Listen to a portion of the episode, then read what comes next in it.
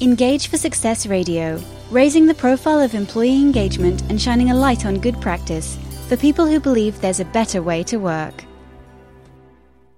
Good afternoon and welcome to Engage for Success radio show number 444.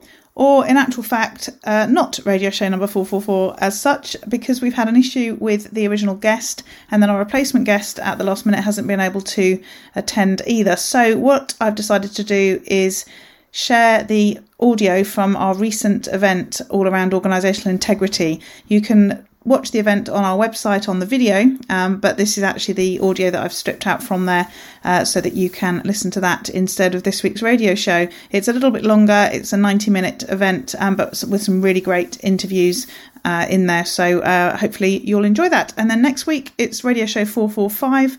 Joe Moffat will be back with Dr. Bob Nelson and Mario Tamayo, who are authors of Work Made Fun Gets Done Easy Ways to Boost Energy, Morale and Results and they're going to be talking about allowing employees to have more fun at work by talking about simple practical ideas for instantly bringing fun into work and the workplace. So that's Joe back with you next week.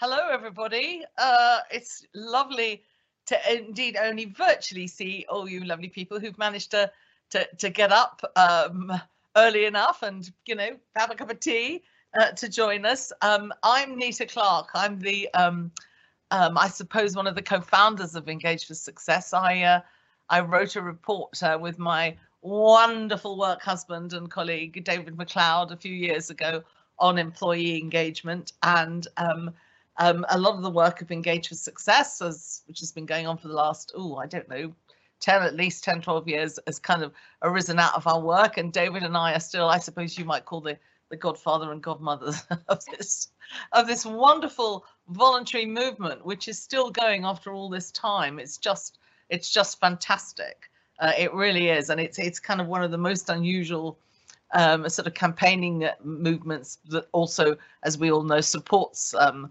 HR and other practitioners at work in developing engagement agendas. So firstly, I want to say a huge thank you to um, Nottingham Trent University for hosting this event. Um, Sarah Pass at, at, Nottingham Trent is an absolute stalwart of the Engage for Success movement, and uh, you know we owe her a huge, and the university a huge, huge um, amount. I'm not going to say very much. You'll be pleased to hear. I just wanted to locate today's discussion. You may know that uh, in our report, David and I identified four enablers, what we thought of as enablers of engagement that organizations that took engagement seriously, wanted to do something about it, found quite useful. These are this is not a model. Okay, these are lenses through which it's quite useful to view your um, current practice with a view to thinking about um, how to improve engagement. So these enablers, there are four. And in a sense, they, they are um, absolutely common sense. Uh, there's nothing revolutionary about them. So the first is having visible, empowering leaders who share a strong story, the strategic narrative, which gives a line of sight to everybody working in the organization about what they are there to do. How do they are they part of the bigger purpose? The second is having effective line managers, right, who know how to uh, engage with their people in their teams. And boy, during the pandemic, didn't we find out how important uh, having managers who could really uh, understand what was going on with each individual was. Um, so, uh, and as we know, having engaged, uh, you know, the relationship with the manager is probably one of the key uh, engagement um, things. I mean, if you have a bad relationship with your manager, it's it's often the determining factor in leaving an organization. Thirdly, is having a strong employee voice, and both an architecture for employee voice, like I don't know, a staff council or indeed a survey or um, a trade union recognition or whatever it is, but also having the fourth enabler, which we're going to talk about today, which is trust and integrity. Um, because making sure basically that the values on the wall, and everybody's got values on the wall or on the mouse map, you know, are actually reflected in day-to-day -day behaviors. So there is no say, do, gap. So those basically are the four enablers, and we've had events on the other three. And we're going to talk today um, absolutely um, with some fantastic speakers um, about the fourth one, which is trust. And I'm absolutely delighted as a result to be able to introduce um, here. Uh, we've we've uh, that's the that's the enabler. So today, to be able to introduce someone I've known for a very long time, who is an exemplar of of calm analysis. Um, he's the man, if he, he doesn't mind me saying so, who's got his finger on the nation's pulse. And we were just talking, and he's now got an international role, so he's got his finger on the international pulse um, and all the diversity that that, that means. So Ben, um, I think you will you will absolutely know about um, Ipsos. He's um, not just one of the founders, but he's a man who really does profoundly understand, um, you know, what people are thinking, and more importantly, why they are thinking it. And um, he's the, um, you know, you'll have seen him on on telly and on the radio, and sort of, you know. Um, uh, imparting his wisdom. He's worked with governments of all varieties. He's been a senior advisor, and he really is uh, this is the, the doyen, if there's providing that's a masculine form I'm just used. the feminine. I'm relaxed. oh, that's thank God. Uh, he's a wonderful, wonderful speaker and a wonderful, wonderful person, and I'm absolutely delighted. stop delighted. now while I'm ahead. Stop now. Thank you. I'm, I'm Thank you. to ask him uh, to speak to us all today. Ben, over to you. Thank you very much, and uh, it's great to be here. Let me just try and uh, give you the slides, which uh, I'm afraid I'm a market researcher, so we do have uh, death by PowerPoint. Um, so, listen, uh, I'm I was really delighted to be asked to do this because in my career as a manager, and I, I never expected to be CEO of the UK business of Ipsos, let alone become a, an English CEO of a French company of uh, covering 90 countries. But um, what, uh, and I think I only did it because I didn't like reporting to anybody else.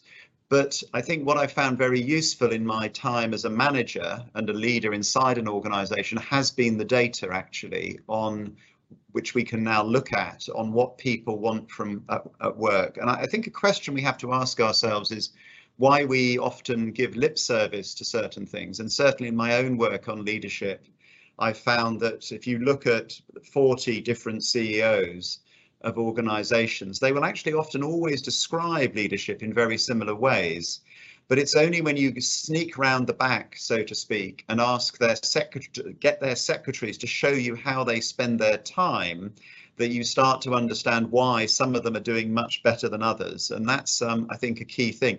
And so that that difference is and it's the same with us as consumers. We all want we all say we want to save the planet but of course then when you look at our actual behavior um, it's slightly different and there are all there are all sorts of reasons for that. So I, I just want to reflect on perhaps where we are as we come out of the pandemic into we, we deal with the pandemic and we've now got a new problem which is globe is basically the four horsemen of the apocalypse which are We've got we've done the pestilence, but the others are uh, famine, destruction, and death. And uh, I'm afraid some of those seem to be uh, stalking us. But anyway, so Ipsos, just in terms of my experience, I'm now looking after a business of 18,000 people in 90 countries, and that that that in itself over the last year has been very instructive in in the the very different settings uh, that people find themselves in around the world, but also the, dealing with an organisation that isn't just professional services people sitting in offices, but actually includes uh, tens of thousands of people who are out day well when they're allowed to, knocking on doors, uh, or indeed other people going out doing mystery shopping and things like that. So it's a very very diverse workforce. Um, and so looking at, I think, where we are and thinking about uh, how we build engagement and trust, my sort of take on the situation that we're currently in is that we, we have three broad things that we need to focus on. And the, the first of all is what, what, where we are in terms of expectations on business. And I think one thing that's particularly true for younger people, but um, we can exaggerate that, is that the pandemic has raised expectations of business, particularly around purpose, uh, around sustainability, and in many countries, but not all, uh, the murder of George Floyd in Minneapolis in 2020 triggered a, a, huge interest in doing more on inclusion and diversity. And I, I don't have time to talk about that in, in lots of detail, but it's certainly a trend. And so there is more expectation after the pandemic of, on doing more on those things. And so even if you meet the old criteria for being a great employer, for, for trust, etc., you will find that particularly for young people, they want more. And my own experience during the pandemic was interesting because when Black Lives Matter happened, I, as a guy born in 1965, said, well, look, we're an expert organization all over the world. We're filming the riots taking place in American cities at the moment with both Republicans and Democrats shooting footage of what's happening as part of our ethnographic work. And our job as professionals is to really reflect how the world feels. And for my young people, that was totally inadequate. And they wanted me to go on camera because we were only talking on camera at this point and take the knee and swear, you know, which just felt to me uh, with, with, my background as a bit fake, but it's it's really interesting. We've now resolved it and done all sorts of things, but it was a moment. We've now, of course, come into this world of very high inflation. Uh, and all I, I, was addressing the world's central bankers in Switzerland last week. A year ago, the central bankers, people like Christine Lagarde in, in Europe, Jerome Powell in America, were saying that inflation would be a 2021 phenomenon as we came out of lockdown and would then go away. They now say it's a, a three-year phenomenon, uh, but it's it's a and I and I think we, we they may be wrong again, unfortunately. But certainly we've got this sort of sense of instability coming in in terms of what that's going to mean, and I'll look at how employers are reacting. And then across all of this are just the things that you all know about and that Engage for Success has been focusing on forever, which is um, being appreciated in organizational culture. And those those don't change. Human beings, and we need to be very sensitive to that. People's fundamental needs really don't change. Wars, pandemics, uh, really, we've changed our behaviours uh, and the, the, the, breaking of the taboo against remote working, of course, is the most dramatic.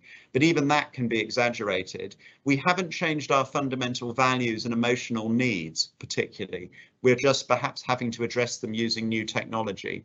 So um, overall, then, the data on brand values and the importance of sustainability are very clear. Um, this is people saying they want to buy brands that res reflect their personal values. There's Britain, there's America, there's France, and that's been a very it's it's a trend that began before the pandemic. But I think people the, the pandemic was a liminal moment that focused us on what we were doing of our lives, including our work in many cases, uh, but also, you know, what what sort of business, what we think businesses should be doing. So more people saying that they want to buy brands that have a purpose that reflects theirs. Um, and it's interesting when you look at how business thinks about itself, you can see back in 2018 when we asked FTSE chief executives how they judged other companies, only 17% mentioned ethics, only 10% mentioned sustainability. Fast forward to 2021 and ethics had gone up dramatically. Financial performance was pretty much the same as ever and sustainability up massively. Um, and of course, social responsibility up from 2% to one in five now mentioning it as a key factor that they take on board. So even the chief executives themselves are thinking more about you know other businesses and what they should be doing in this space. And we know that our, our employees' expectations have risen. Um, let's go on. Uh, so, and then if we look at, you know, how we did during the pandemic, generally employers and individual employers and then business were generally seen as doing better than government in terms of dealing with the pandemic. And you can see that um, this is a 14 country study that we ran and are still running throughout uh, the pandemic, looking at different facets of it. What you can see, though, is the sort of fatigue now by as we get into this year. So lots of people were cut a lot of slack during the pandemic, and now expectations are rising again in terms of uh, just how employers are doing in terms of looking after you, looking after the country. So in terms of where we find ourselves now, I would say um, certainly a lot of people feeling burnt out. But Interestingly, particularly the young, uh, that's that, that's very clear. Um, and and you know, feeling that they we need a new status quo. Uh, it is true that the, the, the, half or so of the population who are able to routinely remote work um, are saying that it's helping them. So 79% of people working at home say that the organisation is doing well on health and well-being. It's 78% among hybrid workers. People who actually go on site, it's actually a bit lower. Um, and there are there are some aspects there because, of course, certain sorts of jobs that tend to be done on site, more manufacturing, more more physical retail, etc. And so some of that is sectoral, but nevertheless, um, you know, certainly we feel that organisations are looking out for us. Um, but and generally the preference now is to spend more time at home. Britain is quite different to some other European countries. So, you know, there's Britain 46%, France, I'm in Paris at the moment. Uh, the office is pretty empty on a Friday, but they're certainly whipped into the office more than they are in London, 37%. And then you've got countries like Poland, where only 19% want to work at home more um, uh, after the pan- after the pandemic. But Britain is one of the places, and if you look at the data on office occupancy, we have the lowest rebound in terms of office occupancy of any large economy. So Britain really likes remote working, and the Prime Minister may call people who work at home cheesemongers, but I fear he may be just talking about himself. Um, overall then you know are you you know people do say that they're working longer. They may not be commuting but they're under they're on they're turned on and tuned in and looking at things for longer. And you can see that people earning more money are a bit more likely to be responding to messages out of office hours etc um, and feeling that their work-life balance is suffering. And so lots of people saying that they support the right to be disconnected turn things off as vw and others have done uh, and that again, giving, I think this, this key point, one of the most successful slogans of any campaign in the last 50 years was take back control. And what the pandemic has given people is the ability in some ways to take back some control of their lives, not having to be on the 805 crowded train every single day to arrive at an office at nine o'clock and sit there in silence doing their work for for eight hours and then and then get back on another very crowded train. They now have much more flexibility and they appreciate it, but expectations will just keep rising. The number of young people now who are just demanding to be allowed to work completely remotely uh, is is really is, is fascinating to me.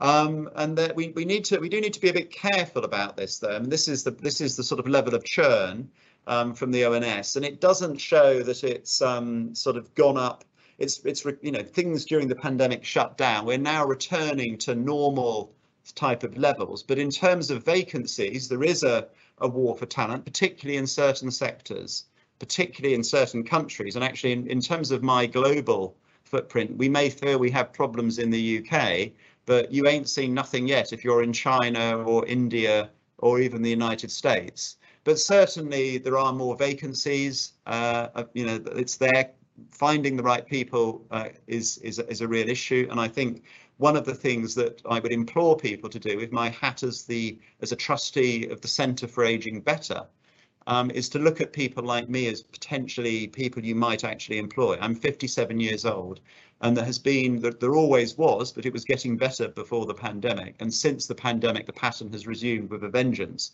It is the over 55s who are not getting opportunities. There's half a million over 55s who want to work but can't get a job.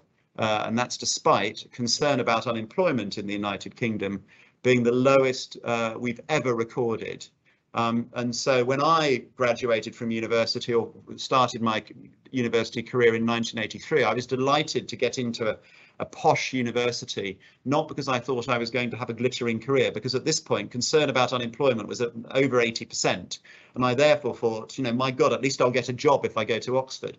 Now, as you can see, virtually nobody is worried about unemployment and instead they're worried about something else which is inflation. This is the global data uh, from our studies of, of, over 20 countries every month. And you can see concern about covid-19 this year has fallen off a cliff. We're not worried about that anymore but we have the highest level of concern about inflation globally that uh, we've ever measured. And of course, in the UK, the challenge is that currently um, the public believe that inflation will rise to about five and a half percent. That's their median expectation. And of course, those of you reading the newspapers or online will know the Bank of England is now saying 10% and say that it's currently 9%. So consumers are worried about inflation, but they're not as worried as they would be if they'd all were paying absolute attention to the data. They're going to get more worried. And so one thing I've been doing for the governors of the central banks who are very interested in this, of course, because they want to know if people are going, how consumers will react as they put up interest rates or as things become more expensive is what are people doing? And at the moment, people are spending less on going out, talking about not buying a new fridge or a washing machine or a kitchen or a car or going on an expensive holiday. We don't have, we've got a few people, we've got some people saying they'll use less heating, electricity, etc. because don't know about you, my electricity bill and heating bill has gone from a thousand pounds a year to about three thousand pounds a year.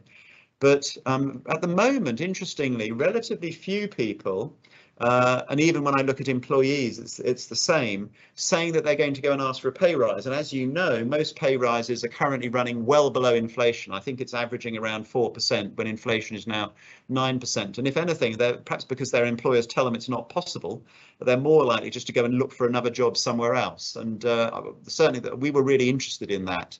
Uh, people seem to be, you know, at the moment haven't haven't made a flip into what some people on this call may be old enough to remember, which is the wage price spiral, which is what happened in the 1970s episode of inflation. But so far, that's not happening. Um, so we have, but we'll have to watch this because, as I say, consumers and, and employees are behind the times. So I think in terms of where we are, I would say change, of course, is overrated. Um, in terms of how all of this new world is going to work, um, uh, people who you know, um, uh, say that their line managers supportive of them um, are much more likely to want to stay hybrid. So go figure. And the people who are also able to stay hybrid say that they like are much more likely to say they're being able to balance their work and personal life. And I think a key thing, even if you can't give your people a 9% pay rise, and if you're in the public sector, God knows what the pay rise will be, but you can, we can look at how we give people more control my sector is one that is always uh, where where the payroll budget is always under pressure. But I found in running my businesses over the years that even when I, you know, I can do things like give people their birthdays off, extra holiday, more flexibility, time to go. I gave one year, I gave everybody when I didn't have a lot of money for pay rises, I gave everybody just um, two days to do whatever they like in terms of thinking about work, go and lie on a beach, read a book, but think about how to make the business better, including the cleaners, the receptionists. We can we can look at that, but so much will come down as ever to line managers, I think. And you know, when you look at why people say they're leaving, uh, my colleagues at Karian and Box, which is our uh, employee research business, you know, here's their data pretty much the same as ever. Yes, there's concern about job security, but as ever, it's the managers and what they do and don't say, how they look after people. There's an increase in workload pressures um, because many businesses like mine cut, of course, headcount during 2020 to balance our costs as our revenues fell, and then found in 2021 that we weren't able to recruit as quickly as we'd have liked as the economy took off again, leaving us with more work, uh, but not the same quantity of people. Uh, so, but overall, manager behaviour is still up there at the top, not feeling motivated, etc. So, and lots of things around communication. Um, and it's interesting, and when we look at you know what's what's going on in terms of getting communications right, this is looking at um, how much people trust the manager to do what they say they will. And you can see here, you know, if you use email, it's about 65% believe that you will do what you say you will. Interestingly, the format that we're using today, which of course exploded during the pandemic, uh, actually produces higher levels of trust than than just just email. And I think that's a, a, key learning for me. And I'd be interested in other people on the call, but I will have to shut up soon so we can hear from Chris. Is that um, being able to speak directly to thousands of people in a way that I could only previously do with a lot of art. You know, when I was running the UK, I had 13 offices, and every three months I would religiously go to the Oxford office. I would religiously go to the Manchester office, the Edinburgh office, and talk to people face to face.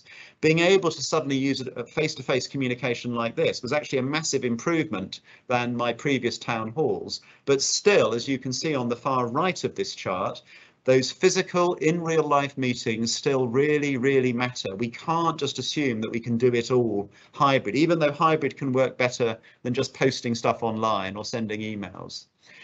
Um, and so, you know, generally virtual is better than one way, but we still need to build into our schedules that those face-to-face -face meetings, and that really will really, really matter in, in terms of how people judge whether they trust us or not. So what do they want from people's managers? It's the same stuff that you all know about. Be regular, uh, making making it part. One of the things that's very clear in my work, my own work among among CEOs and their effectiveness, is the ones who are religious about making sure they make time for the communications elements. They make time for the relevant one-to-ones. They make time to tell the story. They massively outperform those who sort of wait until people start grumbling before they do anything. Telling people how they're doing, it's the it's a no-brainer. But again, the British, we're very we don't we feel uncomfortable about having those conversations. Build the systems, build the processes, make it part of what you do. The data is incontrovertible recognizing the greatest human need is to be appreciated, uh, you know, as we know. So make sure, build that into your communications. And then, you know, of course, letting people feel involved in decisions, not being run by trade unions. I have a workers' council uh, in this build in this in in my French office, and there I don't have any trade unions in Britain. And interestingly, the people with the Workers' Council, because of other issues around culture, are the most miserable in the entire global company. Um, and the the part the business with no unions at all actually much much happier. Interestingly, and it's all about culture rather than structure. Um, but overall, in general, people say that our, our leaders in Britain are generally good at modelling resilience when we're faced with challenges. I think what the, the, the world that we're now in, and it's not clear what's going to happen to the economy. Are we going to have a recession? I think it's becoming more and more likely, uh, and many of us on this call have lived through them before. And what do we know? We know that all of the things on this chart, psychological safety, empowerment, closeness, authenticity, become even more in demand uh, at a time of change. And I think that the way in which the economy may change in the next 18 months or so, the data for 2023 that I'm seeing make me pretty worried, mean that the pressures on us to deliver this will be will be even even greater. If you think of those months in 2020 when we switched to hybrid working for knowledge businesses, we switched off, we immediately took everything uh, online, etc. Amazing times. We will have to think about the next crisis a bit like that, because you know, culture eats strategy for breakfast, and the late great Peter Drucker, and then it has structure for lunch. It's always true, and you know, we know all these things are the things that build trust. I, I personally don't like talking about trust too much because actually it hasn't really changed anywhere near as much as people think. Trust in professionals has generally risen. Um, and generally, I would say competence in what matters to people is what you should obsess about more than just trust per se and that is about all of the things on this chart all of the, all of those things. If you do those you will get you you will have trust from your employees. And as i say to my clients who are thinking about their reputation big banks big tech companies google is my largest client obsess about competence not trust and if you can get that right in terms of being a great employer, be, being a great boss, then you will win. So we're beginning to see the changes. I think we're too close to the trees to see the forest at the moment as to whether or not hybrid working is going to is to be here to stay or maybe by 2027 we'll decide oh my god we've just lost all of our social capital in our businesses and we have to make people spend time together physically a bit more we don't yet know uh, but certainly working out what tasks need to be done remotely can be done in your own time. What tasks need to be done physically together, I think, is an ongoing process. All of the basics for employers, they're not, they don't change, but I think it does mean managing people you can't see on a daily basis is is different, and one needs to. It means, unfortunately, you have to think about it even more.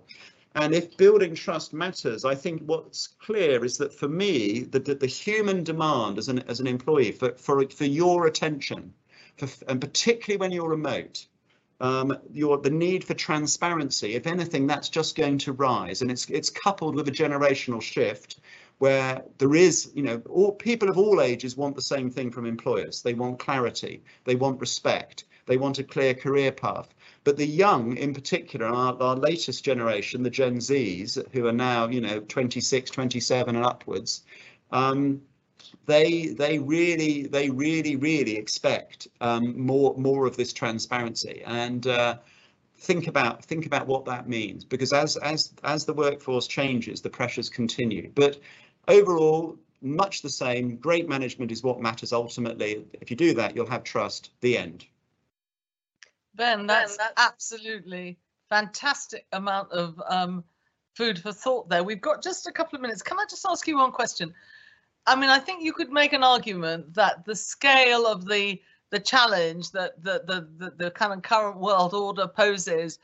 Um, I'm not sure that people necessarily feel the government, um, perhaps any government, but certainly the government we have at the moment, is kind of rising to these very big challenges, or isn't even uh, you know aware of some of the dimensions how optimistic are you that UK employers get the scale of the challenge and perhaps feel that they can rise to it? Because all of the things you've said make absolute sense and I'm sure are resonating hugely with the audience. How optimistic are you? Well, I think British business um, had some of the, when we compare people's ratings globally of how their employers reacted to COVID 19, British business actually got a thumbs up globally from uh, it's from from employees. So I think it's I think we did well, uh, and the and the the pivot to uh, well-being and looking up. Obviously, it was a medical pandemic. I think is a really interesting one. And one of the signs we're starting to see is people having, as well as a, a, you know an HR or human you know talent department or whatever you want to call it, having somebody whose job is is well-being, a chief wellness officer, I think is a permanent. And I think the role of the expectations for employees, all of those things that we did to look after people's physical safety during the pandemic, in a sense, you one needs to retain that, but think about their things like financial well-being. We may not be able to put up pay as much as we would like, but interestingly, there's all sorts of other things that we can provide, like just advice, you know, we employ tens of thousands of graduates and they don't know how to use credit cards, how to how to use loans, how to they don't even know that they ought to get a pen, you know, they should sign up for the pension scheme. So just providing some of this extra curriculum, not just about the job and the mission, important though that is, but providing space and attention to other facets of our employees' lives. I think that's a permanent shift. And I think the, the sorts of pressures we're seeing on cost of living, um, are only are only going to mount. But you know, you can't. My American colleagues last year tried to deal with the retention issue. Uh, we've now fired the country manager concerned just with money. And the Americans are much more venal than the British. They love, they are much more obsessed about bonus and salaries than the British. If you haven't managed Americans, you, I, I don't, I can, I can tell you all about it. But actually, even there, they, even there, psychological safety, feeling looked out for, somebody who's concerned about what I'm eating, someone who's concerned about am I exercising, someone who's concerned about how am I looking after my money, and what, you know, are there different ways we can configure various benefits and bonuses, etc. for you all of that stuff really matters. No, absolutely. And I mean, in a sense, as you say, it makes the complexity of the task facing, um, you know, leaders. They need to increasingly think about other things than simply the core business. Ben, thank you so much. Um, it was really um, incredibly thought-provoking, as we knew that it, it, it, would be. And I hope that you know some of the information on the slides we're going to be able to share. Of course, I mean, it's uh, it's a fantastic basis you know, for, for people going out in their organizations saying, hey, we need to think about this stuff. You know, there's there's proper evidence. Thank you very much, Ben. It's lovely to see you, and uh, you know, good luck in the coming period too, Thank with all your international responsibilities. Thank you. Lovely to see you. Thank you. Bye. Bye. Bye. Right, as if, as if that wasn't enough food for thought, colleagues, we are now going to have a, a, a session where Chris Pitt, who is uh, absolutely um, fantastic exemplar, you know, of how to get leadership right in some of these areas is going to be interviewed by Charlotte. Now, um, you, you, you may not all necessarily know about First Direct, although it is the most one of the most prestigious brands and that has sustained a you know a wonderful trajectory over the years since we first started doing the work on engagement and it's you know it's a financial services provider but with an extremely high internal reputation and unsurprisingly uh, as a result an extremely high external um, reputation and and you know chris as a ceo i mean he basically definitely leads one of the best customer services business in the uk and has and it as i say it's been achieving that consistently and so what we're going to have is is the lovely Charlotte. I mean, Chris is lovely too. Don't get me wrong. Um, but we've got um, Charlotte, who is um, the creative planning director of of, of Woodreed and co-founder of um, the employee uh, communications platform Muse. So Chris um, is going to be put on the spot in the nicest possible way um, by Charlotte. So I'm hoping that they're both ready, and I'll hand over to them. Thank you so much, Nita. Now, I've got to admit to being slightly starstruck this morning. Um, for me, this is the equivalent of a Fight Club fan meeting um, Brad Pitt for the first time.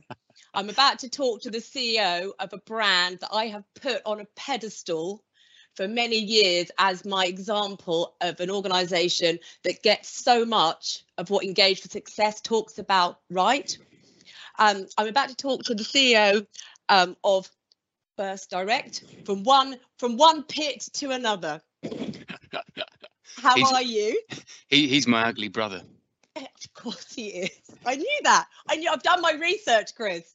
I must admit, I'm quite glad he's he's clearly been on the scene for many years, but it makes explaining what my t- my surname is much much easier. So I just say as in Brad. Well, do you know what my surname is? It's Dahl, as in Roald. Yes, I, I, I must admit that did occur to me as I was writing your name down, Charlotte. Totally. If I had a pound and if you had a pound. Anyway, listen, enough enough about enough about me. Um, let, let's just begin, Chris, by getting you to tell everybody a little bit about your background and your journey to your current role of CEO of First Direct. Oh, th- thank you. I mean, um, and thank you for uh, Nita for Charlotte for the setup. I mean, do not be starstruck by me. Uh, I'm I'm I'm keeping a seat warm uh, for the 30 years previous to to me of the people who've delivered such brilliant customer service. So absolutely nothing to do with me. Um, I'm I've got an extraordinarily boring average background. Really, I'm a career um, marketeer in financial services. Um, I started uh, for the TSB, the original TSB at uh, in uh, for TSB England and Wales near the Tower of London um, in the late 1980s. Um, I ended up working for Marks and Spencer Financial Services out of Chester, um, working, say, working, continuing to work in the financial services industry, doing product marketing. And I, over the course of my career, I've launched mortgages, current accounts, uh, insurance products set out. Um, I've worked for First Direct um, for a couple of years, and then went back to Marks and Spencer. And we got bought by HSBC, and I ended up in Moscow, uh, in Istanbul, uh, standing HSBC up internationally across the whole of Europe, where Europe for HSBC was Paris to Almaty in Kazakhstan, um, and Valletta in Malta to Warsaw in Poland. Um, I then went to work for Tesco Bank um, in uh, Edinburgh. Um, so I was the marketing director of Tesco Bank as it moved away from Royal Bank of Scotland and set up its own infrastructure and went from 100 odd people up to thousands of people. Um, I then rejoined HSBC uh, and had a very interesting commute from Edinburgh to London for two and a half years uh, because I didn't want to take my youngest son out of school. Um, it was in the last couple of years of schooling. Um, and then I became the CEO, very proud to become the CEO of First Direct 18 months ago. So during the continuation of lockdowns into the opening up of the world that we're now in today. Brilliant. So, gosh, you've you've certainly come into a baptism of fire, having joined at the time of, of the pandemic. Um, so, for those of you who don't know, uh, First Direct has been a pioneering business in so many ways, hasn't it? Uh, could you could you tell us a little bit about how you how you how you've led the way? Yeah, so FD was famously launched a minute past midnight on Sunday, the 31st of October 1989, uh, deliberately so by the founding fathers and mothers of FD to kind of cock a snoop to the fact that, that this was a time when everybody banked using a branch and but you could only go there between half past nine and three o'clock. Um, and most people queued up uh, of a lunchtime uh, to stand in a queue to get a little piece of paper stamped by somebody behind a bandit screen to say that you'd inserted your 10 pounds check or your uh, 100 pounds in cash into your account. An FD revolutionized banking 24 7 365 um, human to human. So no IVR, so you, no press one, press two, stand on your head, uh, you know, wiggle your toes sort of thing. You just ring us up and you speak to a human being. Um, and again, all, all UK based call centers. So you talk to someone who's got some empathy with your own situation. I, I don't say, I, I, by inferring that, I don't infer any kind of implicit racism in that, but it's the fact that you've got people who can directly empathize with your own situation because they are uh, on the same land mass as you. Yeah. Um, that has continued forever and a day. I think uh, we're a business of one and a half, 1.6 million customers. We're looking to actually grow ourselves quite substantially over the next few years. Um, but at the heart of being that successful organization, especially when everybody used to go into a branch and the idea of ringing people up and saying, I'm going to move some money and it happening. Uh, and I spoke to the original CEO of First Direct last year as part of some work we were doing around our purpose. You, needed to have brilliant customer service to be standout uh, and to attract people to an environment where, you know, financial services is about protecting your money fundamentally and therefore there's an inherent risk in going into something so new as it was back in the late 1980s. Uh, so he recognised, and the team that launched FD recognised that superb customer service needed to be at the heart of FD to attract people. And, and FD has famously recruited people who know nothing about banking. We, we, but they know an awful lot about people. And you know what? I've I've I've quoted that line so many times when I've been talking about your organisation. And I have to admit as well, I am actually a customer. I, I, got that impression, Charlotte. Did you? Well, from my, are you going to get out of a restraining order after this? okay, so from a from a brand and internal culture perspective, First Direct is renowned for its clearly fabulous advertising. I think we've got some examples up here now, and a set of brand values is delivered consistently inside and out. You know, you, you truly are one brand inside and out. And in fact, I don't know whether you knew, but the the advertising legend Dave Trott was actually tweeting about your current campaign at the beginning of the week. So did did did this sense of did, did this sense of one brand inside and out did it come about by accident um, or design? And if the latter, how is it so important to First Direct success? Very much by design, but as and as, as I say, with no false modesty, this is nothing to do with me. This is absolutely a function um, of the people who set up First Direct at the very beginning. And I think it's more striking when you go back to the world that was 1989 um, and the kind of the culture that existed uh, that existed in, in in that late 1980s and as a child of that period or kind of coming into my adulthood at that period this idea that of one-upmanship of kind of Porsches and loads of money that kind of world. This is a world of um, altruism in FD uh, and everybody is exactly the same and everybody should be treated exactly the same and that has permeated our culture internally and externally um, ever since Brilliant. so yeah if, if, if, you want to i could bring it to example for you in a couple of Please. examples so um, this week, in fact, I, I, I, was sitting in our offices in Stourton, in um, kind of working class part of Leeds. I had a spare hour. I thought I'm going to go and listen to some calls and just have a engage with some of the people in FD. And we call people in FD FD people rather than colleagues. Um, so I wandered over to to find one of the team managers because I didn't really want to just kind of roll up to somebody and scare the living daylights out of them. Um, I said I'd like to listen to some calls, and um, so we wandered over to a couple of reps as we call the guys and said, "You know, you, you listening to some calls? Chris would like to listen to some calls." So the lady who I spoke to, I kind of always go up and say, hello, I'm Chris. And kind of half the time they say, we're kind of like, don't be so daft, we know who you are. But I don't really want to presume that, to be honest. Um, so we were chatting to a couple of these reps and clearly one of the ladies kind of recognized, but the, the other guy said, um, I know you, don't I? And I said, um, yeah, well, I, I kind of work here, mate. And I just, I haven't just kind of walked in off the streets. He said, um, what do you do then? I said, um, well, I'm, I'm actually the chief executive. He said, I thought I'd seen you on some posters. Now, I was telling my my leadership team, I'm just out of the office today, we were telling that story, and that that is is what FD is all about.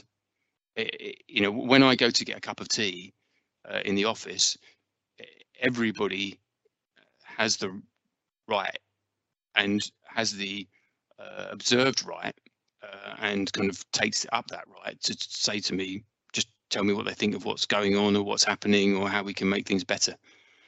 Um, which makes, to be honest, quite frightening going to a cup of tea sometimes. But um, but people, you know, we're all the same. And and I I borrow with pride something when I worked at Marks and Spencer Financial Services. The CEO once said to me, which is, "I'm an employee like you, Chris. You know, this is not my company. This is our company."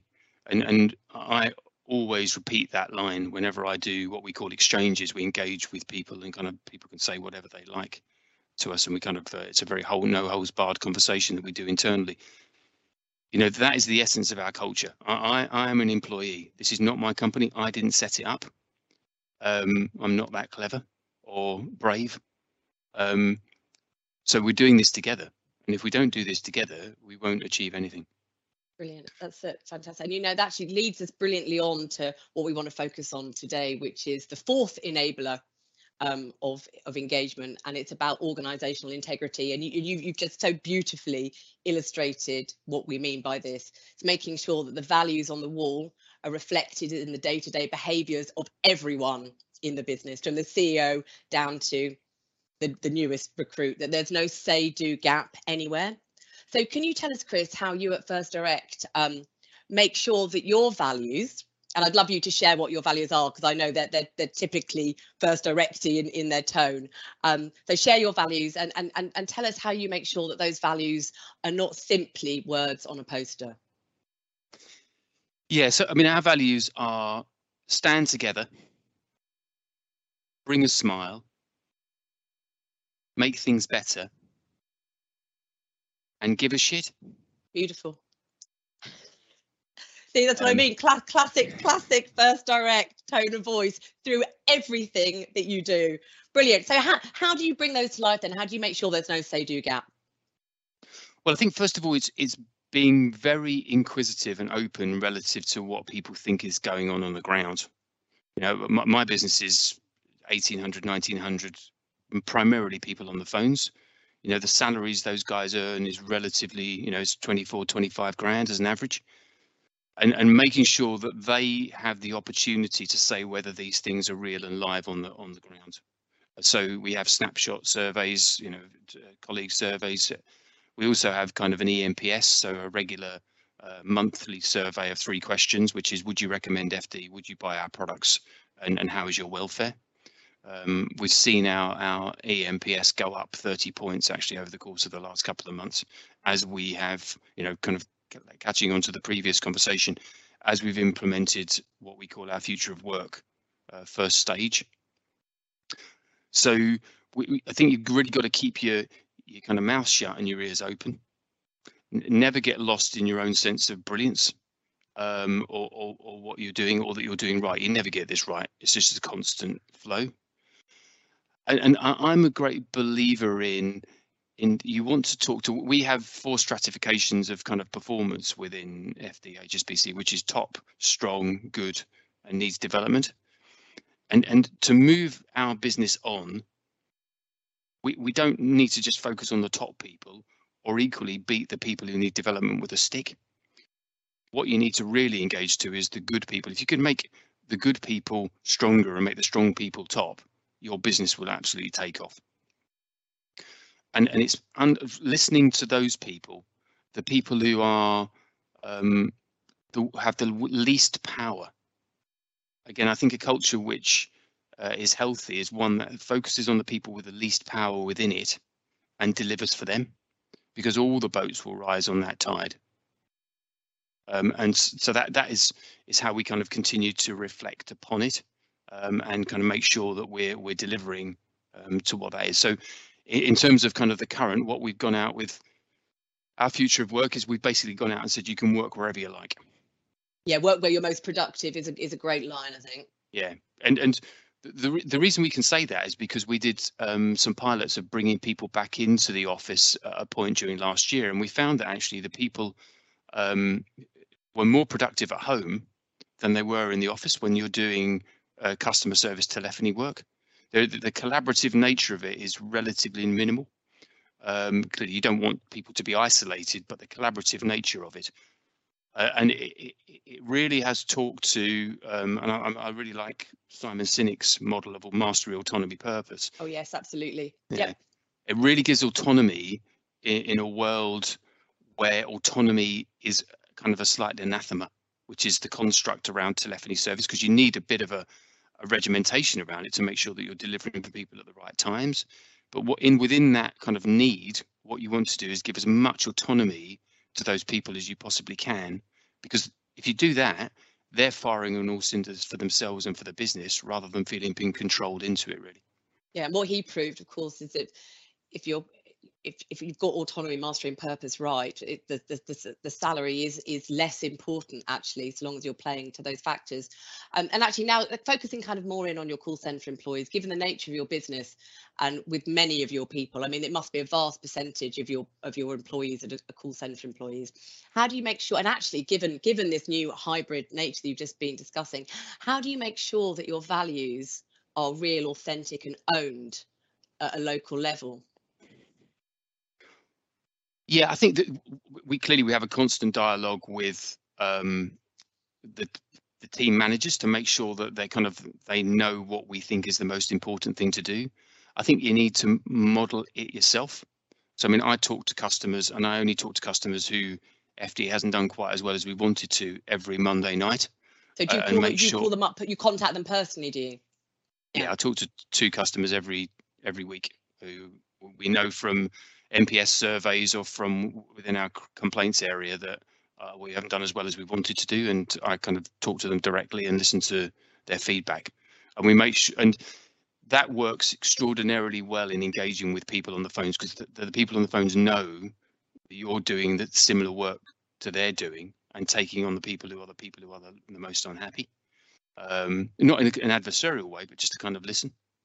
Um, so that's very important. I think this idea that we're all in this together, kind of that point around we're all people together, you know, so I my wife still me and my wife still haven't quite cottoned on and my two children have left home so we cook too much food so i always take a little tupperware dish of food in every, and heat it up at the microwave standing there. I had one of the reps the other day explain to me how the microwave worked and then she she teased me afterwards and said i'm now your coach. And i said i mailed her back and said yes absolutely. Um, so just kind of being there and being real, kind of wandering around, being part of it. So I think, but but equally not getting your own lens, getting sense in your lost in your own sense of of really understanding without listening. So continuing to go out and listen and be active in that space is is vitally important. And then I think we we do things that I always think of them as top of the iceberg things. So we are going to reconfigure our workplace. We're going to put in um, mother and baby units prayer uh, offices. We're going to we, we know that we need to be more uh, engaging to all parts of a community as part of that. Uh, we're going to have, we've always famously had um, creches, very good creches on both of our sites, which was was a real move into the future in the late 1980s. But we're going to have a dog creche um, for people who want to bring their dogs in um, because of the pandemic, and lots of people have pets as well. Um, so that's there's some of the kind of like you need some iconography, I think, which kind of brings to life your values in a, a top of the iceberg sort of way. I think. Yeah, yeah, some tangible, some hall, some hallmarks. Absolutely. Okay, so thinking about your customers, what what's the value of a strong values based culture for your for your customers? Can they have do they do they feel it? Can they can they feel your values? Did you not give an exemplar of that when you introduced me? well, quite exactly. Maybe it was. Maybe so, that's a rhetorical question, Greg. so, for every hundred FD customers, fifty-five of them would recommend us.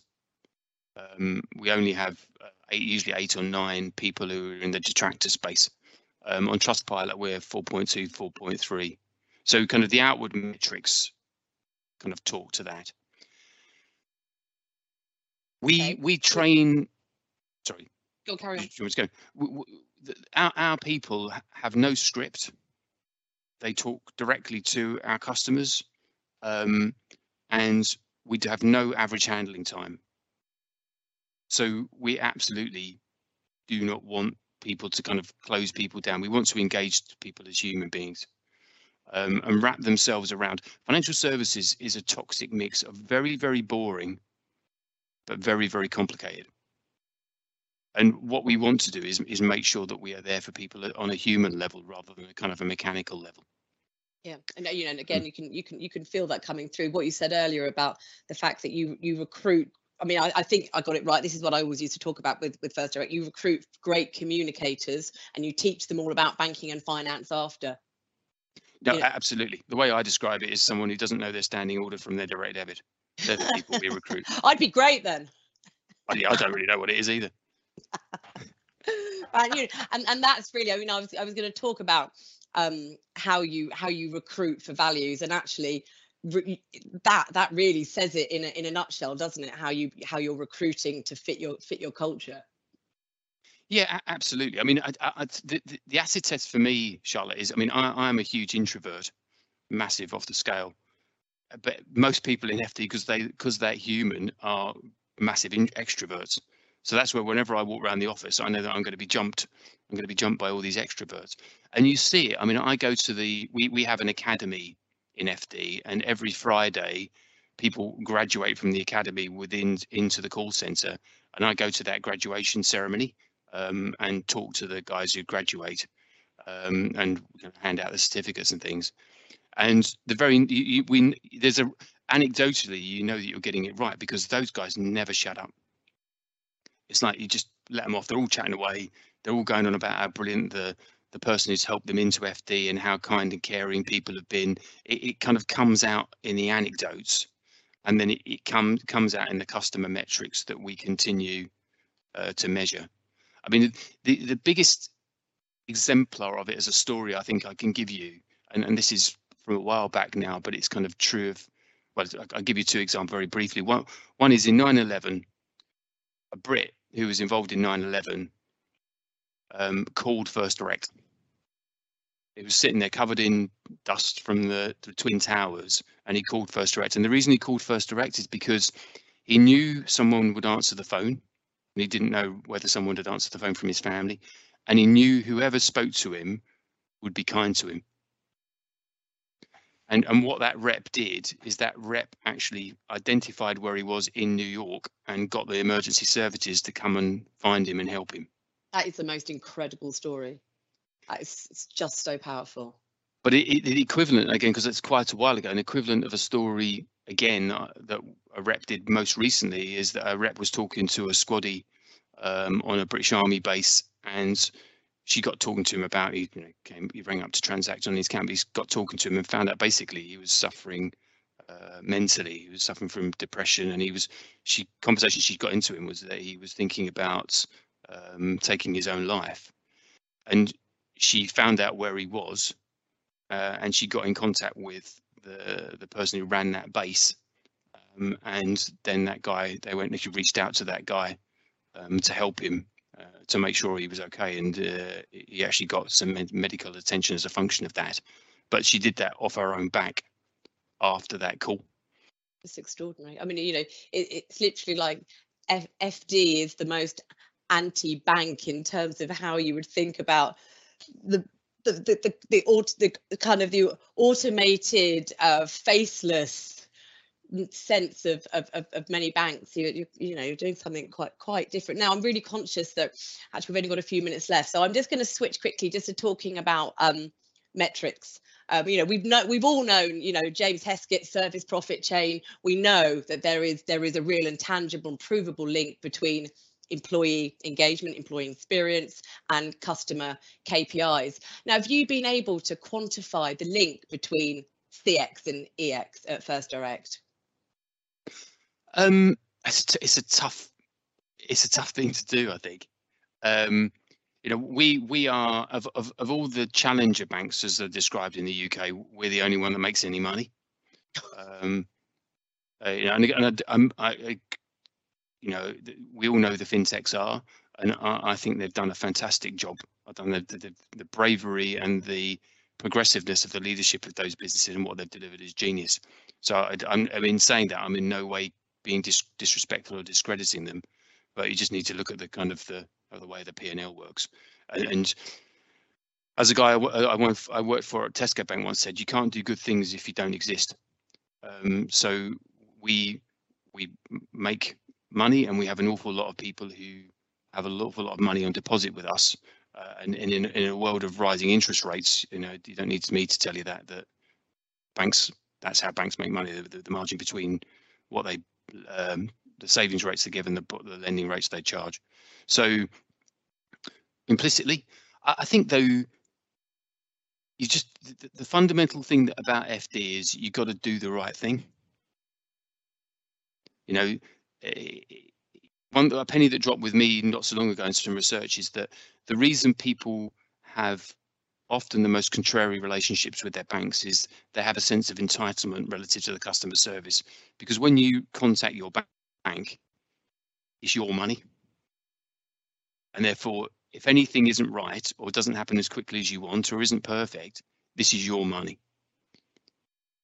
So there's a, an, a, there's an inherent sense of entitlement within that, and what what you what FD does is it kind of, to your point, it delivers on managing other people's money brilliantly because it recognises that it is their money.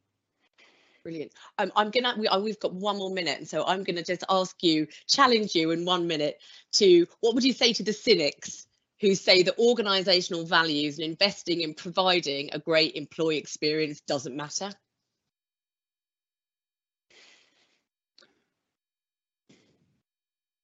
I say you're going to work for a company that I want to work for. Brilliant. Perfect. It has been an absolute pleasure to be able to chat to you today, Chris, and continue to do your incredible work for, for FD. And I shall continue to be your, your loyal customer. Thank you very much, Charlotte. It was Take really, care. really nice to talk to you. Yeah, you too. Have a lovely weekend. Thank you. Bye.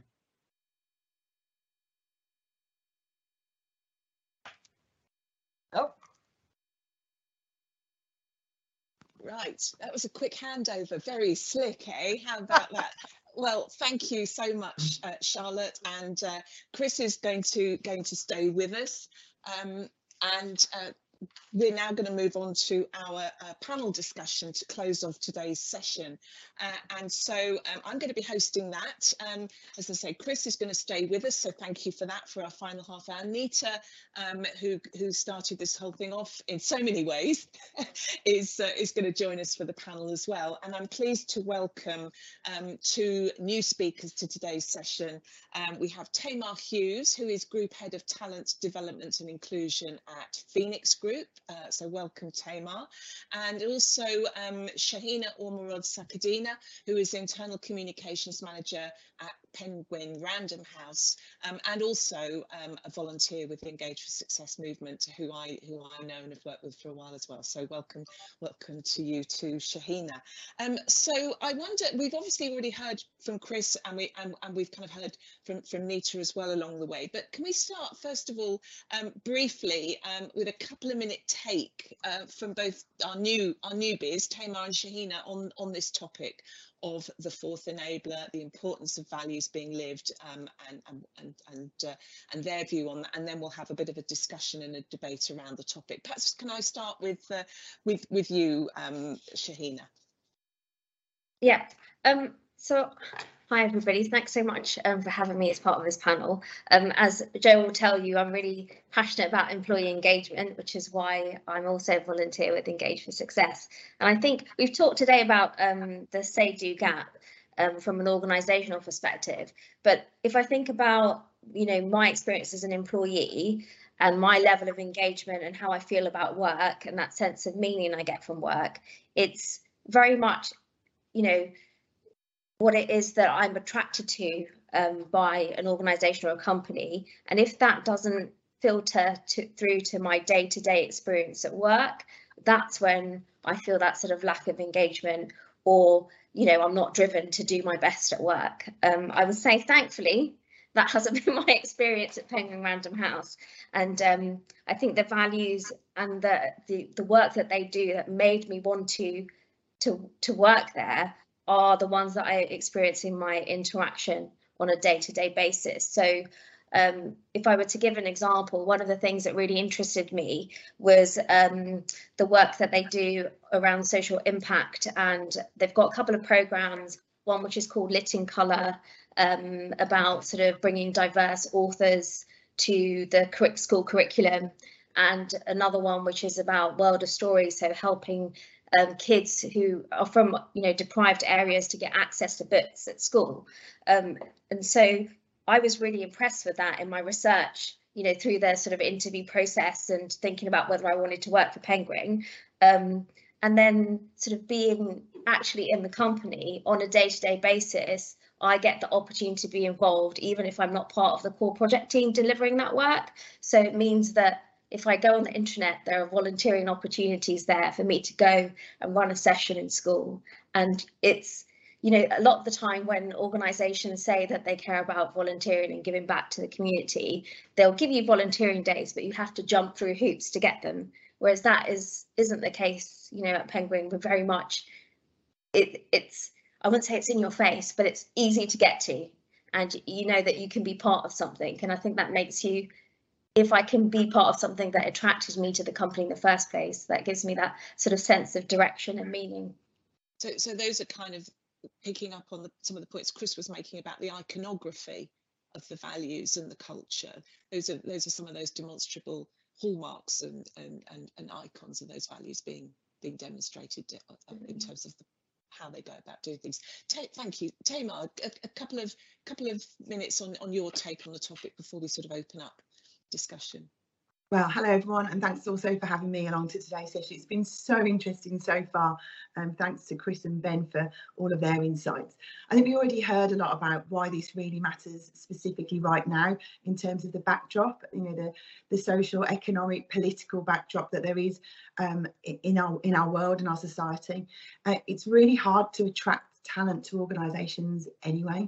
Um, and and making sure that when you've done that attraction piece that those values are then lived and that you can keep that talent has got to be one of the, the, the key priorities.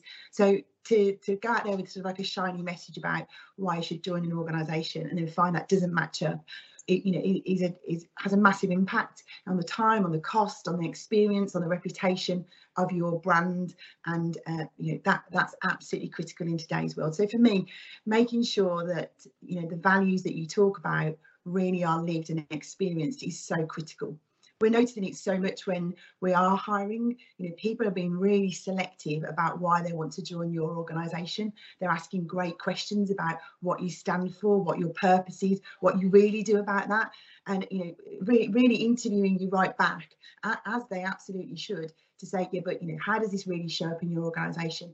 So I think it's on on all of us to make sure that what we put out there and what we say, not just for new talent, but also for our existing colleagues, you know, who might feel that there's a, you know, another campaign that's come along, you know, whatever the flavour of the month is, we have to make sure that their experience is the one that we believe everyone should be having inside of our, our businesses. Lovely, thank you, Tamar. Um, excellent. I, it, it's we, we talked charlotte was talking with, with chris about the importance of one brand inside and out and when we talk when those of us who work in brand talk about brand it's about a promise of consistency of touch points so that wherever people come into contact with an organisation, they're getting a consistent experience. Um, when it comes to recruitment, um, I, I wonder perhaps I could chuck this back to you, to you, Chris. You talked about your academy and those graduates coming out and buzzing at the end of their, their, their qualification period. But do you do you start to embed your values at the very earliest stages of recruitment to you know, picking up on Tamar's point there? Absolutely. Um, yeah. So we, we we I mean, and we're constantly checking to see how many people kind of engage at the initial stage of recruitment through to kind of becoming reps and joining first directs and what the fallout rate is and, and why that's happening and being very clear as to what organization we are the values that we have um, the the way that you operate um, is absolutely at the front and center of of, of kind of who we are and, and what we want to be. So the the very casualness of our business needs to be to be kind of part part of that. Um, you know, I, I, got told off the other day because I was wearing a Fred Perry T-shirt and I did an update to our executive uh, within HSBC, and and my feedback from my boss was it was brilliant. He said you managed it brilliantly, but make sure you put your right clothes on. And I that but but that's what first direct is all about. They were just jealous that they can't they don't live on the same brand as you. That's uh, it just shows that I, am a i'm a, a man child really. I'm, I'm 55 but i'm more like five to be honest in terms of that sort of thing. But it's it, all, all all the things need to add up. You can't be you can't wear a suit and say your values give a shit. It just mm. kind of doesn't resonate. Mm. you, you you can't you can't have a what we've got a black and white zebra at our front door and then make people, people fill in triplicates if they kind of want to buy a sandwich through expenses. You, the whole thing has got to line up, and that apps that completely works through the recruitment process as well. Yeah. So, so Shahina, you're relatively new to Penguin Random House, so you experienced their recruitment process at the beginning, didn't you? Did you did you get a sense of that early on? Yeah, I did. I actually um, had quite a few interviews before I got the role, and um, in one of my final interviews with um, the director of my division, we were just having a chat, and she talked about, okay, so what does it look like to get the best out of you at work? Um, and you know, we had a chat about that, and then she also asked me, so what does it look like when you're stressed? You know, if you're feeling burnt out, and how how how could we support you if you're going through that? And so for me, a it was really unusual to have that kind of conversation at an interview level in the first place, but then having um, the opportunity to see if that translates into my day-to-day experience. So when I was actually in the office um, on Monday um, each week, we have a weekly catch-up, but it's got nothing to do with work. We just sort of do a temperature check on how everybody's feeling, what's going on with them, and also we, you know, very much my manager always asks me oh, what's going on with you? How how's your workload looking? Is there anything that i can do to support you? And just sort of knowing that it's not just about the work that i'm doing but also about how i'm feeling in my role makes a big difference. So i do feel that that what i liked about penguin through the interview process is translating in my day to day and that makes a big difference because i feel that i can be myself mm, mm. Excellent. Can first of all, am I being able to be heard now? Apparently, I was a bit quiet. Is that better? Yes. Yeah, great. Okay, sorry about that. Um, okay, let's let's move on from recruitment, which is the sort of start point of the whole thing. And I think many of our listeners would be interested to hear from our panel any experiences that they perhaps can bring to this discussion about where where they have themselves learned from past past mistakes about how important this topic is, how important it is to get this right. You know, whether they've seen examples where people haven't lived the values and what the result, what the impact has been, or where, where. Um, so, Nita, can you perhaps kick us off with that? I've been incredibly uh, fortunate. I mean, in the sense that the you so my background, you know, I worked for Unison for the trade union for uh, you know, about 17 years. And then I worked for Tony Blair at Downing Street for seven years. And now I run, I don't run, I don't run, I'm the director um, of the of the IPA. I've been incredibly fortunate um, in my in my career. And I think that, you know, one of the reasons that, this we're getting to an incredibly important touch point here because the truth of the matter is, you know, the UK is full of people with broken hearts and I don't mean people who've been mismatched on Tinder. I mean people who have joined an organization because they've been attracted by what it says about itself, you know, and um, and then they come in and they find that the reality is just completely different. That an organization that sort of says that it is, it, you know, that it is trusting or it is, um, uh, you know, that it that it engages people enables people to bring their whole selves to work. It's absolutely nothing of the sort. And that it's actually a toxic culture which the organization's um, leaders you know, either aren't aware of or aren't prepared to do anything about. And that's why I'm so fascinated by First Direct because, as I said at the beginning, we, uh, you know, we've known and and and had excellent relationships in terms of engagement success with with the kind of operating model, particularly of First Direct. What I'm I really want to know how that you have sustained it because so many organizations I work with they've had actually quite a positive culture and then some wretched disruptor has come in because either they you know either there's sort of people on the board who think oh this is just you know we need to think about something new and somebody has come in and and has wrecked might not have been a perfect culture but it was a culture that people understood and liked. Now, I'm not saying organizations don't need to change. Of course they do. All right, but the but the approach so often is to sort of slash and burn and destroy and destroy the culture, you know, and then, as I say, you know, the impact on the organization is is catastrophic. And the reason this particularly matters at the moment is the state of the labor market. Because for a while, and I don't know how long this is going to last, uh, people have choices you know, um, and it, it, one of the biggest, the reputational risk of, of, as it were, Glassdoor outing you you know, it, it is now huge. So this a the, the, the correlation between the behavior and the values, but but being able to protect the best of the culture from um, you know from wreckers coming in from the outside. I'm increasingly concerned about you know the fact that, that that people think oh the new you know oh we've been doing this for years. Oh god we better change it. Without any evidence. Shiny new and then toy. they they employ then they employ a Dominic Cummings or something to come in and just blow the place up. Okay. Can i can i what i'd like to do because i think that's a very interesting point to to explore with chris and then i'd like to come to tamar. So what I, perhaps if chris you could just in a word or two answer that question of Nita's how have you managed to maintain this consistency? Because clearly that has been one of your strengths over time. Um, and uh, and, uh, and it it can't just be because you've always been um, connected with HSBC you know they, they're potentially more to it than that um, I guess. And then I'd like to come to Tamar because I know from your perspective, Tamar, your organisation is on a journey, has been on a journey, and I think perhaps you've got you might have some interesting observations to make around how you maintain this and how you kind of keep the momentum going. So, Chris, first of all, if I may. Yeah, thank you. I'm, I'm, I'm very briefly. I think uh, first thing I think, say, Nita, is there'll be some people in First Direct today who are not happy, and I'm very conscious that often your happiness in in the broadest sense of the word is a function of your line manager and the relationship. You can be trapped. You can be in a great business trapped behind a, a line manager a poor line manager. So i think there's a constant watch out to making sure that you don't get rhetoric from someone in my sort of job which isn't playing out to everybody. So that i i i, I wouldn't want to I, th- I think that's and that, that I, i'm actually getting slightly hairs in the back of my neck because I know that they'll be true, and I absolutely would fight like Billy O to make sure that that person can bring their best selves to work.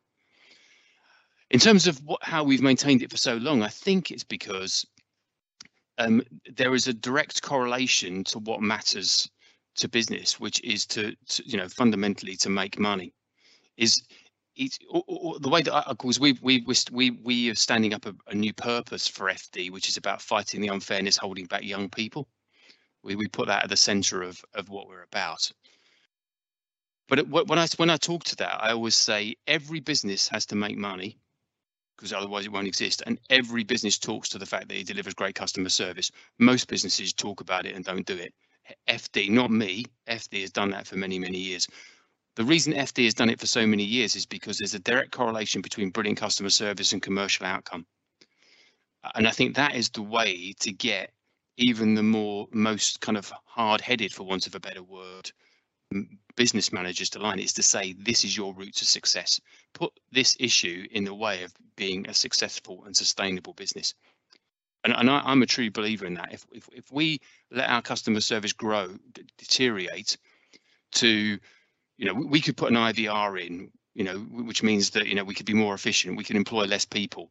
I, I, I have pressure on that from people behind me all the time.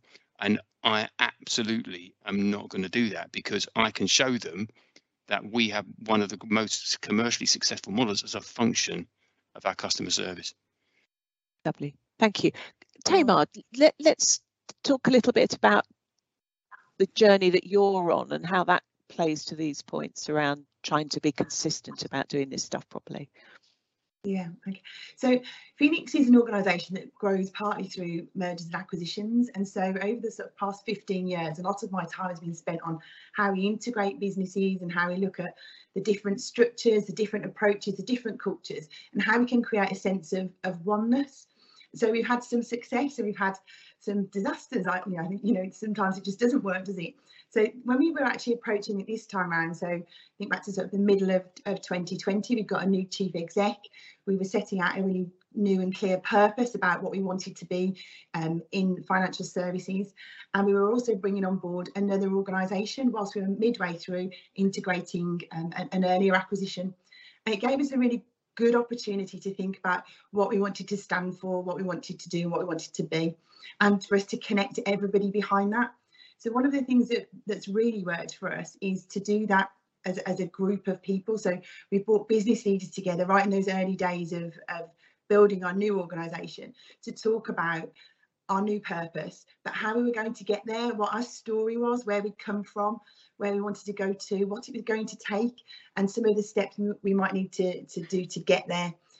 We, we then use that story as a way to engage everybody across our business in our purpose and our values. We talk about our purpose as being our North Star and our values as being the way in which we're going to get there. And in, in order to, to do that, we need to see those values lived and breathed all day, every day. So that's the sort of the aspiration. But how, how do you then sort of turn that into action? So we, we started off by really looking at the primary and the secondary levers of, of change and looked at where we spent a lot of our time actually when we analysed ourselves was in that secondary layer. So talking the talk, getting the policies right, the practices right, the processes in place. But we weren't seeing enough of that walking the walk. So the focus that we've really had is on amplifying the leaders to be able to walk the walk and not just walk the walk, but also talk the talk and connect the two pieces up. And one of the things that's been really powerful in that has been we've created what we've called leading with purpose. We've switched to being a purpose led organisation, and this has made a massive change to the culture and the tone. That, that real tone from the top that says this is about us helping people secure a life of possibilities through the way in which they save for their futures. And, and that tone has enabled all of the other work that we've been doing so leading with purpose enables us to bring together, we bring 450 leaders together. We did it all the way through the, the pandemic remotely to connect into a, a, a place where we, we talk and we learn together and we try and we test new tools of how to empower our people. This is like a really fundamental piece to unlock um, the way we make the culture change happen. Um, like lots of you, we've got um, Interesting. You know, sorry, yeah, I was just going to say that. No, no, no. Please, I'm not trying to stop you, but I'm just just wanted to align that with the point that Chris made about autonomy in his in, in his conversation with Charlotte. You know, this yeah. that that Dan Pink autonomy, mastery, and purpose. How do we find a way to give people autonomy? Um, and you're talking about walking the walk and talking the talk of your leaders. That plays very much to. Um, I I loved. I jotted it down during your interview, Chris. Mouth shut, ears open you know these are we, are seeing some consistency aren't we of of the things that are done when things are done well. Uh, without wishing to shut you off Tamar, we're, we're kind of running tight on time but so when things aren't going so well what i want to turn now to talk about what gets in the way of delivering on this fourth enabler. What are, and perhaps what are some practical ways that leaders can close that say do gap that what we mean by that you know they'll say they're doing one thing but actually they're demonstrating a totally opposite behavior. Um, nita um, first of all and then and then shahina. Um, what what do you think kind of gets in the way? And, and and one thing that leaders can do to try and close that gap leaders or managers? Well you know i think part of the problem is as paul simon said you know a man hears what he wants to hear and disregards the rest. So being in an organization where you know it's the um it's it's not the talk it's the walk. What mechanism my challenge to organizations and this is actually really the third enabler what mechanisms do you have to keep your organization honest against the values and the behaviors? What you know how can you call it out? And that comes down to frankly employee voice. I mean do you have the arrangements as a fail safe whereby people in the organization are expected uh, to call out what they think is is behavior that doesn't uh, match the values. Or what happens to people? I mean are they sent to siberia if they kind of say hang on a minute i don't think that's how we do things around here. Uh, you know are they kind of uh, fingered and, and and then disappeared? So my challenge is what mechanisms have you got right, to keep your organization on the straight and narrow? Do you listen to your uh, employees? Do you make it possible for them to call things out? And does something happen when they do? Because, you know, if you look at all those public inquiries that there have ever been on egregious corporate behavior, no, people always knew. I mean, it wasn't a surprise. It wasn't kind of four people doing it in, you know, whatever it was necessarily in a back room. But what was happening in those organizations that people weren't calling out you know the fact that there was uh, not just no trust but the consequences of, of this behavior what was happening when people tried to call it out or you basically is there a culture of bullying and intimidation and people are too scared so this is how all of this fits together you know, but having the mechanisms that keep you on the straight and narrow. And I, people have heard me say this before, but your employees are your best canary in the coal mine. Because if you make it possible and and and encourage them to tell you the truth, you will find out what's happening in the organization and if the values and the behaviors are, uh, you know, are crashing against each other. So it's not so much then necessarily that that there may be barriers in the way that stop these things happening, but that organisations haven't got in place the um, processes and ways and resources to listen and respond or give people the chance to speak up and be dealt with supportively and action appropriate action taken as a result I mean, look, I think it's both. Let me just say right. because you've got to you've got to be clear what is the behavior set that makes the values live. Mm-hmm. You know, values are lovely, lovely, lovely. You know, but at the end of the day, I working in an organization, I need to know what are the behavior parameters, mm-hmm. right, that are expected of me to make those um, values live. I mean, yeah. value uh, behaviors are of critical importance, and exactly what Chris has described about how you onboard and how you expect to, uh, mm. you know, your behavioral expectations. That that's absolutely right in my view to focus on what does this mean for me in my job on a day-to-day basis. Yes, no, Shahina, how, how, how do you take that on from your from your point of view? Um, yeah, I would definitely echo that listening and then showing your listening is crucial to making this happen. And i think also giving you know your your employees that feeling that they have a stake in this as well that they can help shape and drive those cultures and values forward. I think um, ben mentioned how you know the murder of george floyd got a lot of people in organizations talking about sort of um, injustice and um, you know, fairness and equality.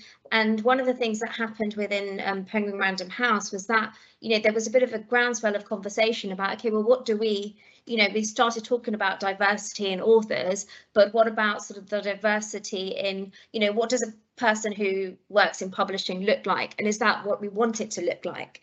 And so, um, you know, on the back of that, sort of we Penguin created this diversity and inclusion um, strategy, and it's but it's not just from the top down. I think every single level of the business is involved in shaping and keeping momentum on that. So we have, um, you know, the, sort of an inclusion action group, which is made up of leadership, but also people from across the business. There are loads of um, network groups, whether it's about accessibility, whether it's about sort of um, so ethnic minorities or socioeconomic status you know, we all have an opportunity to shape and give feedback.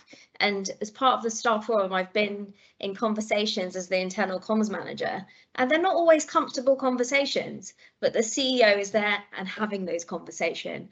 And I think that's really important because he's then held accountable because that is something that's in the diary regularly and we have to show how we're making progress and also feedback sometimes be open when there it's something that you can't fix because mm. we know that and i think there's otherwise we wouldn't need to have these sessions and conversations if it was already perfect and we know that it isn't.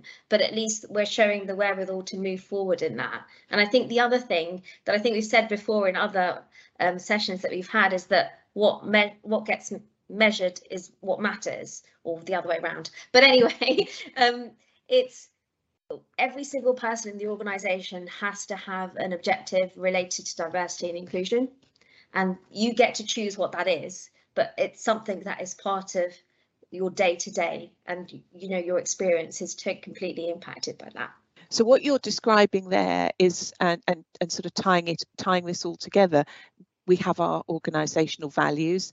Values that are just values on the wall, on a poster or on a lanyard around your neck mean nothing without the relevant behaviours to support them. We all of us, you know, understand that it's the behaviours that bring those values to life. Um, but equally, um, you need to make sure that you've got the organisational processes and procedures and practices and policies in place that don't contradict and fly in the face of those things. So, Chris, to Chris's point about, you know, triplicate applications for XYZ. You know, they they go against the against the ethos. So um, we've got a couple of minutes. I just want to finish on one one one quick thing, if I may.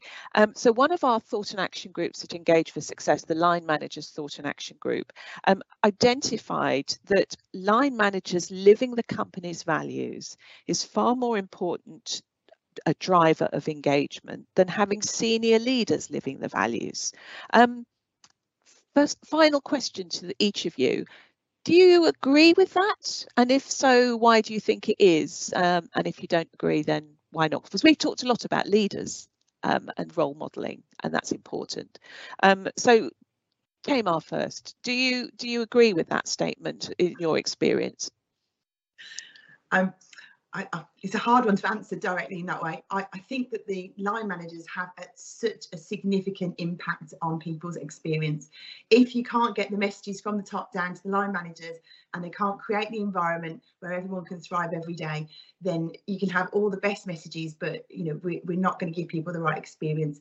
So I think they're absolutely critical. But for me, it's got to be both at the same time: a tone from the top, but also those line managers living and breathing those messages every day to create the right environment. Lovely, thank you, Chris. Closing words from you before we finish off with with, with Shahina and Nita. Yes, I agree with that. Yeah. I mean, I, everybody thinks. I mean, hopefully you can tell by my the way I am and my accent. They all think I'm posh and I'm living in some sort of dream world. And to be honest, I don't really do an awful lot for this company. It's it's the people who are managing the people every day. That's your manager you see every day. That if they if they are rude or um, creating a, a kind of poor environment and not allowing surgical safety or manipulating you, that is your they, they have greater direct impact on the real people. You know, I can wander onto a stage, say a bit of stuff, and then they'll wander off again. So I, I completely agree with that because they're, they're right. bringing it to a life in a real way. Yes, excellent. Thank you. And Shahina, and then we'll we'll ask Nita to close. Yeah, I completely agree. I think that line managers can make and break your experience at work. I think um, having a great line manager who lives the values of the company that you're attracted to makes a massive difference in your experience. And I think that what organizations need to do is reward and reinforce behaviors that support values because you can have you can work at a great company um, and a new manager comes along that brings that baggage from a different company and a different values and different ways of working. And your experience of work can completely shift. So it's up to their managers and the leadership to make sure that they you know, not just speak the talk, but walk the talk as well and how they're working with their team members.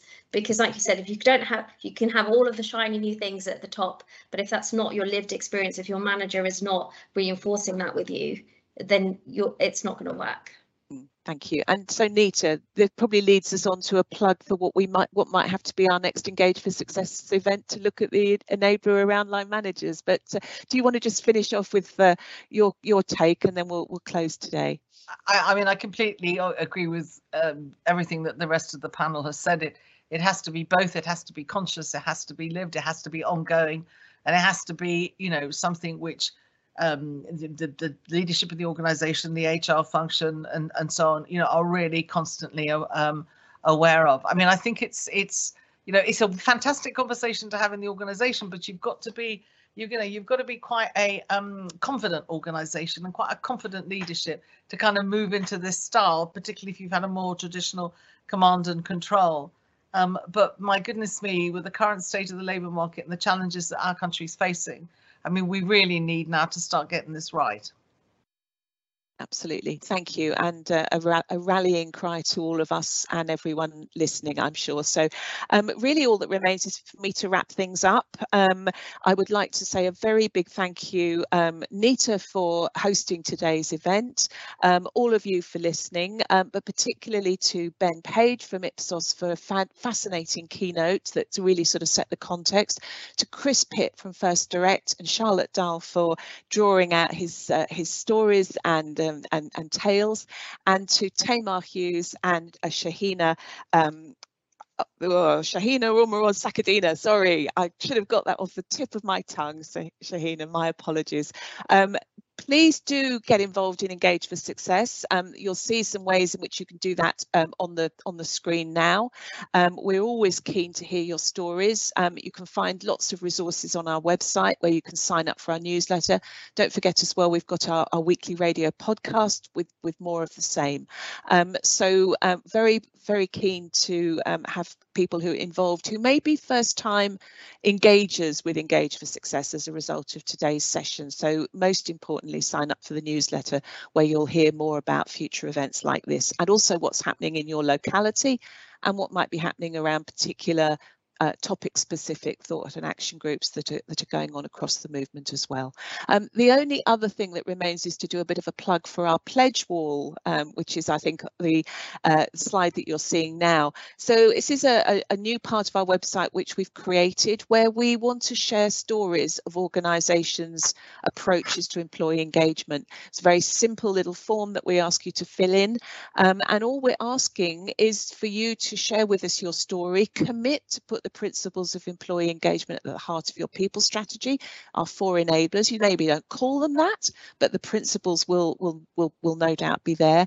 Become an advocate in your workplace and your practice, um, and provide us with that information. We'll put your story on our pledge wall along with your organisation's logo, um, and we will provide you um, a badge engage for success advocate to put on your recruitment, talent attraction, employer brand, collateral um, within your own organisation. So a nice win-win for everybody because at the end of the day, um, employee engagement is a win-win for making our workplaces better places to be, inspiring our people and workplaces to thrive, and to Chris's point, making sure that our organisations are profitable, financially successful and continue to be sustainable into the future. So thank you everyone for joining us who's been listening and particularly to our, our panel and our speakers for their contributions today. Thank you and goodbye.